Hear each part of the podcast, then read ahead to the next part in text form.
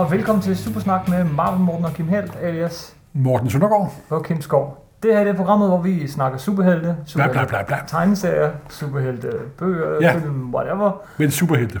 Bare det er noget med superhelte. Og sidst i programmet, så er det modpartens tur til at vælge, hvad vi skal snakke om næste gang. Sidste Netop. gang var det dig, der valgte. Ja, og det var Thanos især den allerførste historie. Captain Marvel 25 og et par numre frem. Eller nogle numre frem. Captain Marvel. Ja, og det var der, ikke han dukkede op første gang. Det var jo i Iron Man 55. Før det bliver for nørdet, ikke? Jeg tror, de fleste, når de... For at nørde den her udsendelse, press thought. Altså, før det bliver en opremsning af hæfter og numre og første optrædener. øh, så, okay, når jeg hører Captain Marvel, ikke? Ja. så er det faktisk ikke den her Captain Marvel, jeg tænker på først. Okay, er det The Big Red Cheese, du tænker på? Det er det da. Når man hører Captain Marvel, er det ikke ham, du tænker på Ja, så er jeg rimelig nørdet, vil jeg nu sige. den fik jeg lige den, tilbage den på. Captain Marvel, du tænker på, det var den fra 1940. Ja. Med Billy Batson, der siger Shazam og bliver forvandlet til The World Mightiest Mortal. Og som sagt kommer en stor Ja. biograffilm og bla bla. Men Stor biograffilm. ja, det, det snakker de der i hvert fald om. Han skal... Ja, men hvis jeg havde en krone for hver biografen og planlagt, så sad jeg ikke og lavede på podcast her, så lå jeg på en strand på vej. Nej, øhm, Captain Marvel hedder Marvel, ville jo også gerne have deres Marvel. Det hed, det hed de Marvel. Ja. Så var det dumt, der ikke var noget, der hed Captain Marvel. Og lidt irriterende, at konkurrenten ja. havde Captain Marvel. Ja, konkurrenten havde jo, øh, DC havde jo kørt Captain Marvel selv, seng i 1963 og lavede serien mod dem, så de ejede jo ikke. Det var Fawcett Comics. Mm-hmm. Men så havde de overtaget den copyright-mæssigt senere. Men på det tidspunkt, da Marvel lavede deres egen Captain Marvel, Ja. fordi han er jo kræ og stavet M-A-R-V-E-N-L, Marvel. Ja. og han dukkede op midt i 60'erne, hvor han var en kræ-warrior. Og det var en race, som øh, Stan Lee og Jack Kirby, hvem ellers havde fundet på. Og øh, det var sådan de blå mennesker fra det ydre rum. Og de ville så sende en spion til jorden. Og så sidder de der, en af deres bedste krigere afsted. Og så går det til at være hverken bedre, det ender med, at han kæmper for jorden, fordi han finder ud af, at vi er ærlige og gode og venlige, og han møder Carl Davis, der også senere bliver til en anden Captain Marvel. Men det er, en, det er en helt anden snak. Men så meget er, at han så har rakket rundt i Marvel-værelset nogle år. Og først har han sine grønne, blå, mærkelige dragt, sådan, fordi det er den uniform, man har for, som kræverøjer. Mm-hmm. Så får Roy Thomas fast på ham. Ja. Og han laver faktisk op til en gammel Captain Marvel. Fordi lige pludselig bliver det jo noget med, at Rick Jones slår sine to armbind, armbånd sammen, eller armlænker, Ja. og så bliver han forvandlet til Captain Marvel. Så det er en ung mand, der siger noget, gør noget, og så bliver til en superhelt. Lyder Så meget det var, den anden en, ja, og det var en meget elegant måde, som Roy Thomas, jeg er jo en stor Roy Thomas-fan, som nogen måske er klar over. Og der kom nogle, efter min mening, ganske fremragende hæfter med Jim Kane og så videre. Det blev aldrig den, den, den, den store succes. Og serien, og så skulle Roy Thomas lave noget andet, der dukkede en barbar op, som han brugte en del, Ja. del tid på på det tidspunkt. Og så kom nogle mærkelige hæfter med Marvel. Blandt andet var der to numre, der var tegnet af selveste Warren Boring, den berømte superheltetegner, efter han var blevet fyret for DC. Meget mærkelige marvel hæfter. Det er eneste to øh, hæfter, Warren Boring nogensinde har lavet for Marvel, så vidt jeg ved. Måske et til, men det er det, du er sikker på. Så de var meget, meget, meget mærkelige. Han var på slås med The Nuclear Man, og de var bestemt ikke gode. Men så er verden er bedre, så i nummer 25, så var der sådan en ung fyr op, der hedder Jim Starlin. Lad mig stoppe dig der. Inden vi når til hæftet, Ja. vi skal snakke om, ikke? Jim Starlin. Når, når du hører det navn, hvad er de første tre ting, du tænker? Mand, der frelste Marvel i 70'erne. okay, det var en. Den næste. En mand, der var på skændes med Marvel hele tiden. Og den tredje. En mand, der har utrolig mange copyright til penge. Penge til gode her de næste fem år på grund af filmene. Yes. Ok, Jim Starlin. Øhm, du valgte nummer 25, 26, 27. Øh, Ja. Eller 28 mere, det kan jeg ikke engang huske. Jo, jo, 29, 30 og 31 også, for sags skyld. Og det er jo, det hvor man blev introduceret for alvor til Thanos. Tim Starling var en fanboy, der var blevet ansat på Marvel, lidt ligesom Roy Thomas nogle år senere, nogle år før. Ja. Og det tidspunkt i Marvels historie, der gik det ikke specielt godt rent historiemæssigt. Nej, hvad havde vi på det tidspunkt? Hvad havde vi omkring samtidig? Intet. Er ikke noget, der er værd at huske, vel? Nej, det, er- det, man bliver total blank, så det var nærmest som at finde en oase i ørken, da Tim Starling dukkede op. Så man var taknemmelig for lidt. Mm-hmm. Og han havde i nummer 55 af Iron Man, der var kommet nogle måneder før, der havde han introduceret sådan en helt ny mytologi, bare sådan out of the blue, Ja. med Dax the Destroyer og halvguder for Titan og en fyr, der hed Thanos.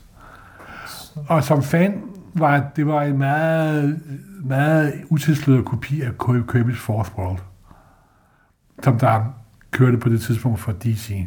Ja. Startede var altså afgjort Kirby-fan, og selvfølgelig, jamen det, hvad fanden skulle man være. Men så må så meget var, at han så kørte den mytologi over i Captain Marvel 25, hvor Thanos pludselig dukker op og har planer. Han er ude efter The Cosmic Cube, Som igen er, altså der er faktisk, i, alle Ja, ting, du sidder og siger, så er der den ene reference efter den anden Ja, til noget gammelt. det er den, som der, øh, i, der er med i Avengers-filmen. Det, det bliver Ja. kaldt Cosmic Cube en eller to gange. Ja, ja, og, og, og gamle Captain America hæfter, ikke? Det var den, der dukkede op første gang i Tales of Ja. Suspense nummer 80.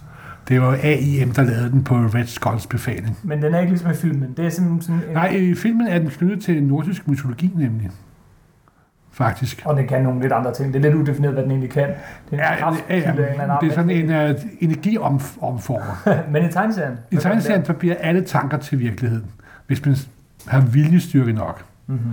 Og hvis man nu kan sige om Red Skull og Captain America, så er det viljestyrke. Mm-hmm. Og, det, så- og den har så rakket rundt i Marvel-universet. Der bliver også tit antydet, at den har sin egen intelligens.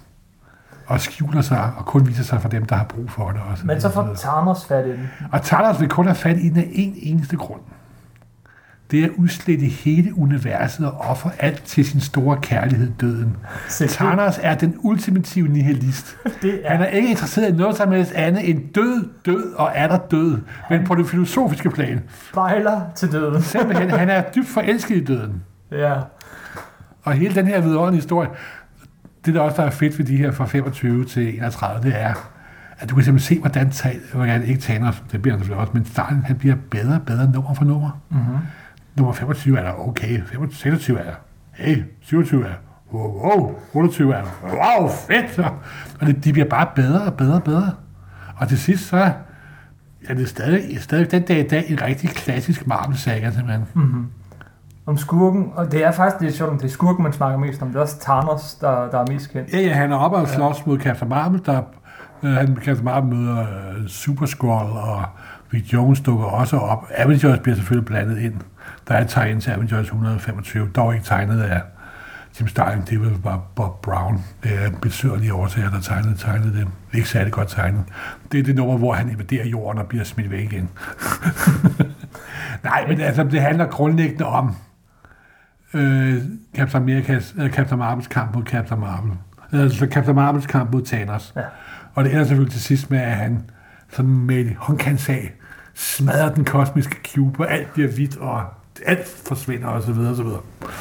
Nu vil vi snakke om historien. Det er garanteret ikke kun historien, du refererer til, når du siger, at det bliver bedre og bedre og bedre for hvert nummer. Fordi Jim Starlin, han tegner også. Ja, men altså, du kan simpelthen se, hvordan at han nærmest bliver en bedre tegneserietegner nummer for nummer.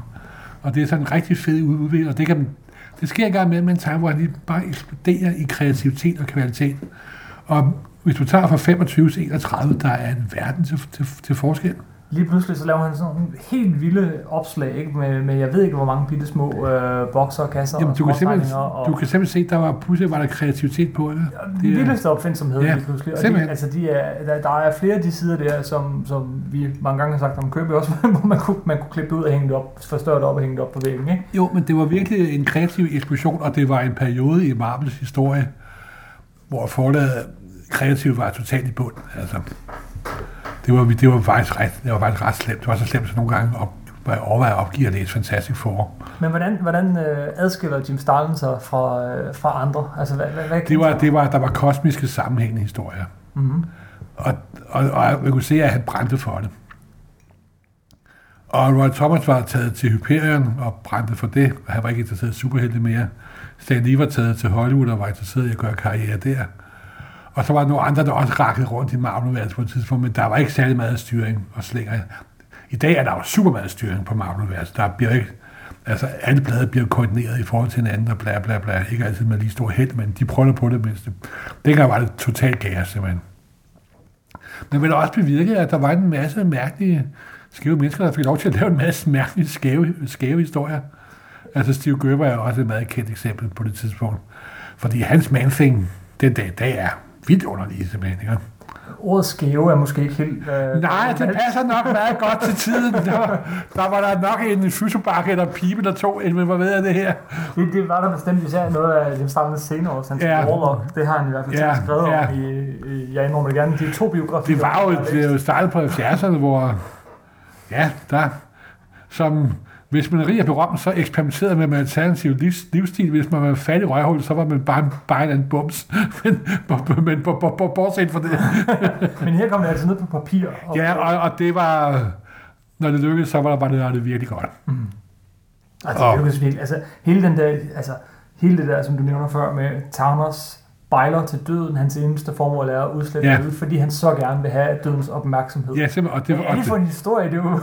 det er, Genialt. og Thanos betyder jo også det græske ord for, for død, jo. mm-hmm. Så det passer jo perfekt. Og øh, de, de, jeg tror meget snart, øh, altså Thanos er, hvad skal man sige, semi-kendt øh, superskurk i Marvel-universet, som snart bliver rigtig, rigtig kendt.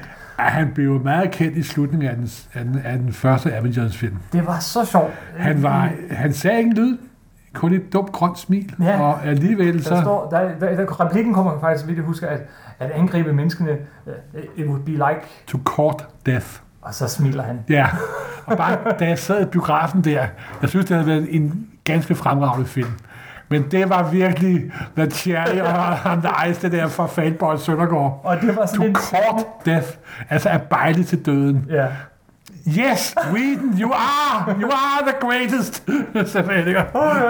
Og jeg, jeg, jeg, sådan, folk sad i biografen, da jeg var inde og se den der. Alle venter selvfølgelig en Marvel-film på, at den bliver slut. Og der kommer en scene efter rulleteksterne. Og jeg, jeg glemmer aldrig, hvor den der scene kommer. Og folk sidder bare, hvad? Og der sad nogen bag ved mig sådan, åh, åh, øh, øh, Hvem er det? det er en scroll. nu kommer Scroll War, eller hvad han sagde. Nej, det var det ikke.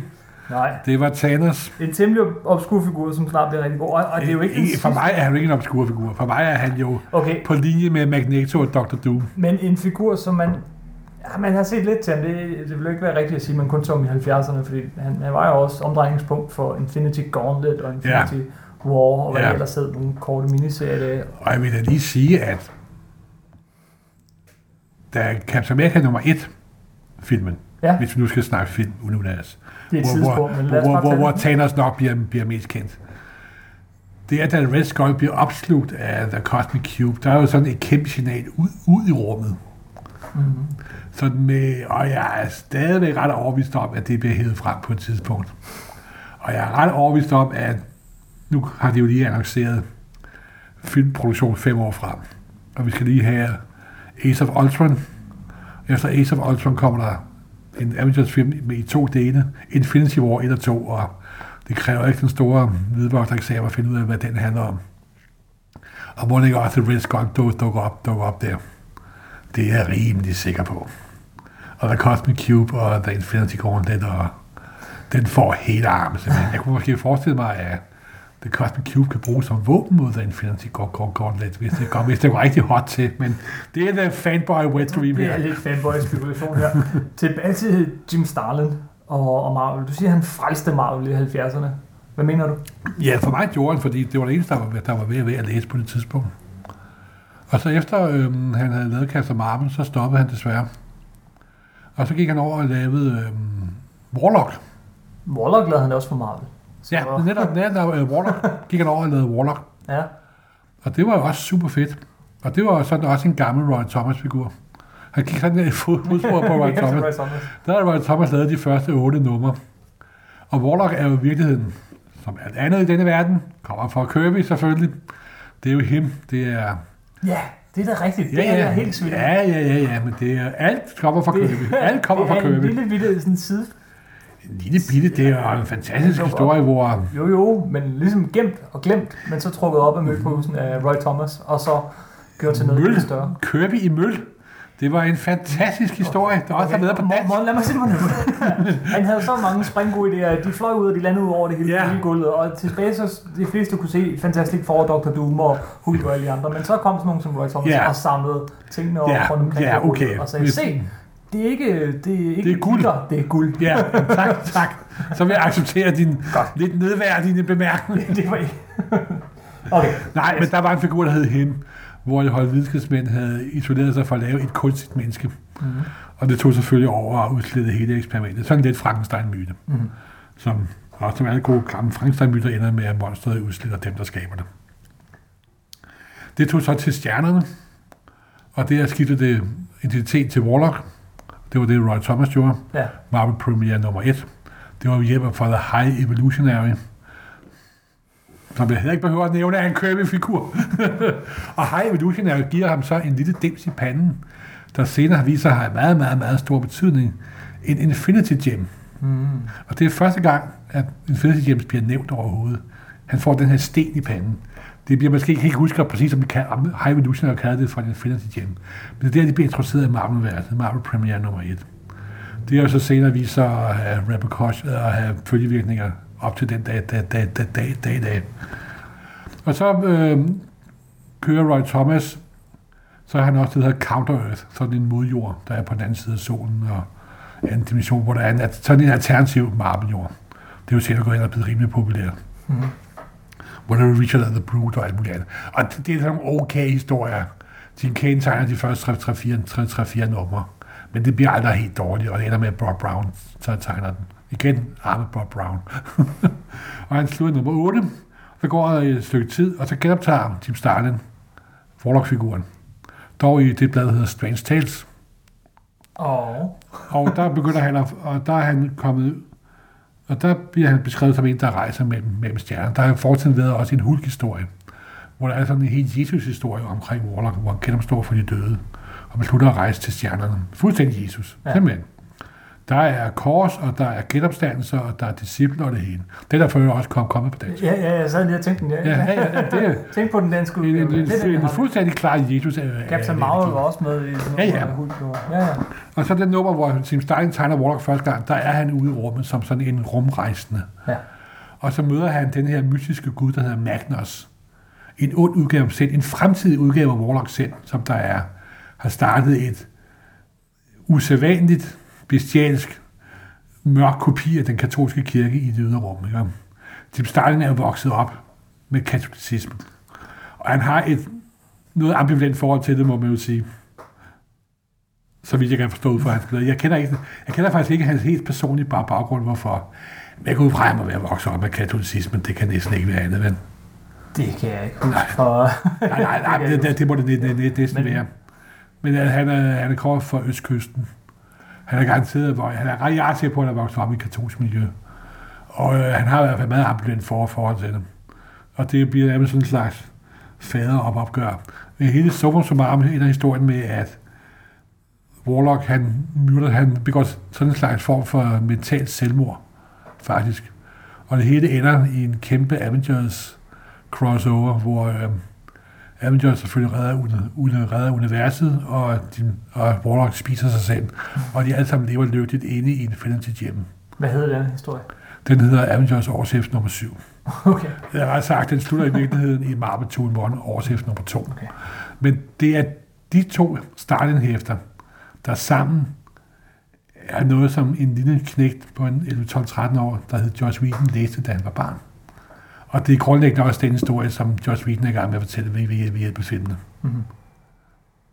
Så, øh, men øh, okay, Jim Starlin i 70'erne. Så laver han øh, de to historier for Marvel. Men så Ja, men kommer så- de op og skændes, eller? Ja, nej, men så, så er jo Marvel jo det, der hedder Epic.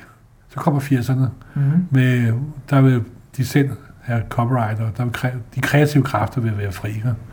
Hvad kreative kræfter skal må og være. Der kommer det, der hedder Epic Comics. Og det er sådan lidt underligt, øh, hvor Marvel har halvdelen af copyrighten, og Tyler har halvdelen af copyrighten. Og det var sådan en af de første modeller med at prøve at, hvor fordelen prøvede at styre de, de kreative kræfter. Men der lavede øh, Jim Stein en ny mytologi, Metamorphos Odysseus mytologien. Meget inspireret af Kirby selvfølgelig, men også sådan egyptiske temaer, og så sine egne temaer, og der kom en serie ud af den, der hed Dreadstar. Og de første 15 numre den, det var faktisk noget af det bedste i min mening, starten har lavet. Mm-hmm. Virkelig, virkelig godt. Og det er igen det der med kæmpe mod overmagten, kæmpe mod en religiøs overmagt, kæmpe mod en fundamentalistisk magt, en kirke simpelthen. Kæmpe mod en fascistisk magt, hvis vi også kan bruge det. det man kan, du kan putte masser af tolkninger ind i det.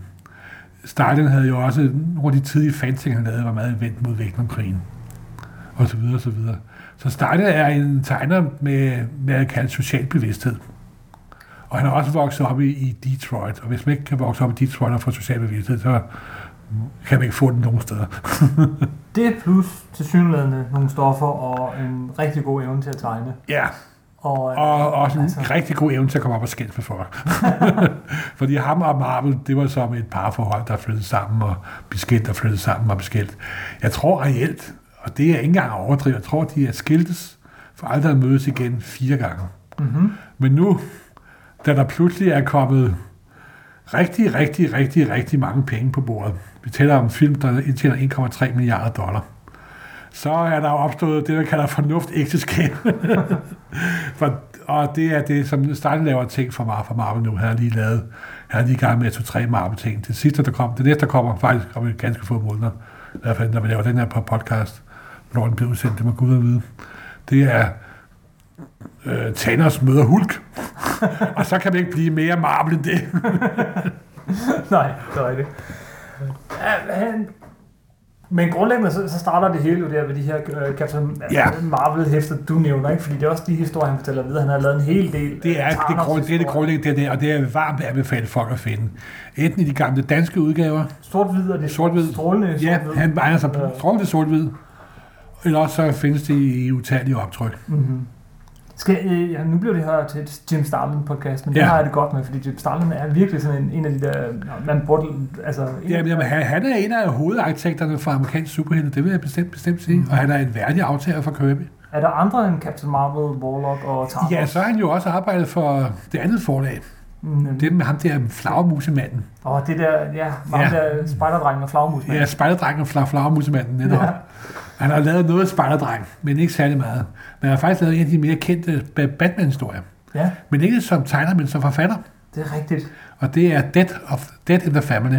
Det var dem, hvor man kunne, hvor de øh, Det var lige- læserne bestemme. Ja, og det var jo før Robin. internettets dage. Ja. Ja. Før et udbredte internettets dage. Men altså konceptet var, at de havde øh, den her nummer to Robin. Øh, Ja. Hvad, hvad var det? Hvad kan Det Jason Todd. Jason Todd. Og øh, så lod de læserne bestemme, om han skulle dø eller overleve. Jokeren havde fået fat på Jason, og så skete der en kæmpe eksplosion, og så skulle man ringe til et nummer, og du have, at Jason skulle overleve, skulle du ringe det nummer, og vil du have, at Jason ikke skulle overleve, så havde du det nummer. Og så gik Daniel Neal, som der var redaktør på det tidspunkt, og havde styret det, de havde selvfølgelig lavet to sider, Mm-hmm. og skulle bare klistre et enkelt panel ind. Eller en enkelt boble, eller en enkelt tegning. Og de gik så hen og talte op, og det var ret snævert. Jeg tror, jeg, jeg, hørte i et meget underholdt Daniel Neal interview øh, på podcast forleden dag, og jeg tror, det var noget med 30 øh, opringninger eller noget af den stil. Så gik det tæt. Nå, Robin, Robin er død. Klister til tryk. Bang. Færdig.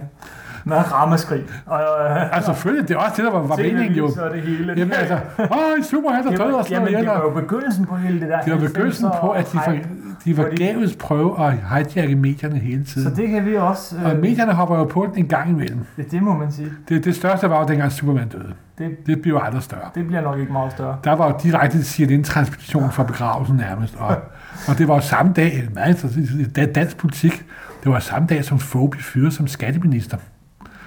Så, og den bundsolide borgmester for farven blev sat til at styre skatteapparatet i, i stedet for. skatteminister. Så den arme FOMO har følt sig som Superman var blevet erstattet af bizarre Superman, hvis folk forstår det, den her antydning. Kæft, du kan komme ud på sidesporet. Det var da en meget sjov lille, lille, lille reference. Okay, så Jim Starlin, Ja, Thanos og øh, Dreadstar og... Øh, uh, Dead in the Family. Så sige Dead in the Family. Jeg vil også anbefale, jeg ved ikke, jeg vil ikke anbefale at læse Dead in the Family, men den der, øh, øh, så skal det være historisk årsager.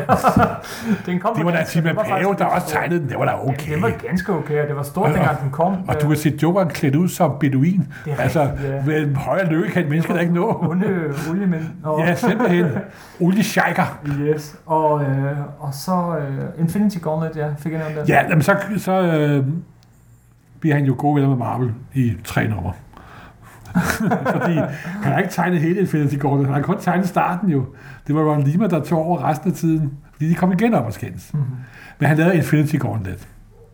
Og det handlede om, at Thanos får samlet alle seks af The Infinity Gems. Ja. Og det sker. Og den første så øh, Ja. på Warlock. Ja, det var jo ikke længe. Og når først det sker, så har vi noget, der er endnu mere powerful end The Cosmic Cube, hvis man kan forestille sig det. Og det endte for så er selvfølgelig Thanos æder hele Marvel-universet. Og de får selvfølgelig lige bukt med ham til allersidst. Og det er blevet meget, meget, kendt og berømt øh, historie. Mm-hmm. Mere nok, fordi det er en fed idé. Ikke fordi historien synes jeg skulle, fordi som sagt, Starling hopper af efter tre numre. Ja, det, det er sjovt, ikke? Fordi det, den er faktisk mere kendt, og, og Infinity Gauntlet, end, end, end øh, de her Ja. lidt ældre numre. Men, men den er ikke specielt, den er ikke specielt god den i er forhold ikke til. bedre, og den er Nej. ikke bedre tegnet. Nej. Altså, Jim Starlin, øh, for mig er det i hvert fald lige så meget tegningerne. Nu, nu har vi mest snakket om... om øh, Jo, altså det, han er jo en, hvor han, ham og tegninger historie, de er rigtig kan, kan, kan adskilles. Han er the full package, kan man Mhm. sige. en af de få. Ja, sådan lidt Frank Miller over ham. Han er jo faktisk en af de der writer-artists, som der faktisk kan være writer-artist. Ligesom Miller selvfølgelig. Fald dengang Miller var i stand til at, til at tænke, uden at han havde snøjet det hele op i næsen. Os nu Og gå, så- Morten. Vi bliver optaget der. Ja, sikkert, sikkert. Det tror jeg, det kommer som en overraskelse. Og så det, som Byrne gerne vil have været, men ikke altid er. Nu får svinenanden af min gamle helte til. Jamen, øh, med det svineri, så synes jeg, vi skal holde for den gang. Ja. Er der med mindre, øh, der er noget, vi har glemt? Mm, Ja, Stein jo øh, glemt det, at nu er han igen kommet til ære og værdighed og blevet afgiftet, og for tjener han en masse penge på de nye film. Og jeg glæder mig også til at se dem. Det gør jeg også. Det, Så den Thanos, der var med i Garden of Galaxy, det var sgu noget af en lidt spinkelfyr. Han var sgu noget af en piv. Han var så lidt pi- pivnig ud. det, det kan de at lave om. Men han skal også boostes op for hjælp af handsken, så Ja. hvis han ikke mindst er tredobbelt størrelse, når Infinity War starter, så, så bliver jeg sgu ked af det. Det får vi se. Der er Yep. år til. Ja, Til øh, næste gang. så går vi over til... Ja, ja, ja nu har, jeg har jo allerede afsløret, hvad vi skal læse næste gang. Plejer vi ellers ikke, men øh, vi aftalte lige her, øh, at vi skal Ja. optage to afsnit i, i træk, så det gør vi. Ja, Øh, og til næste gang, så skal vi øh, snakke Iron Man. Iron Man og misbrug. Masser af misbrug. Vi tager udgangspunkt i den historie, der hedder Demon in a Bottle. Blok, blok, blok, blok. en af de, de få klassiske Marvel-historier, øh, som aldrig kom på dansk. Nummer 128 Iron Man. Og, øh, men altså, vi gør det på en lidt anden måde, fordi først og fremmest så snakker vi Tony, Tony Stark og hold jer for alkohol. mm, hele hans misbrugshistorie. Simpelthen. Så øh, Supersnak AA næste gang. Simpelthen. Tak for den gang.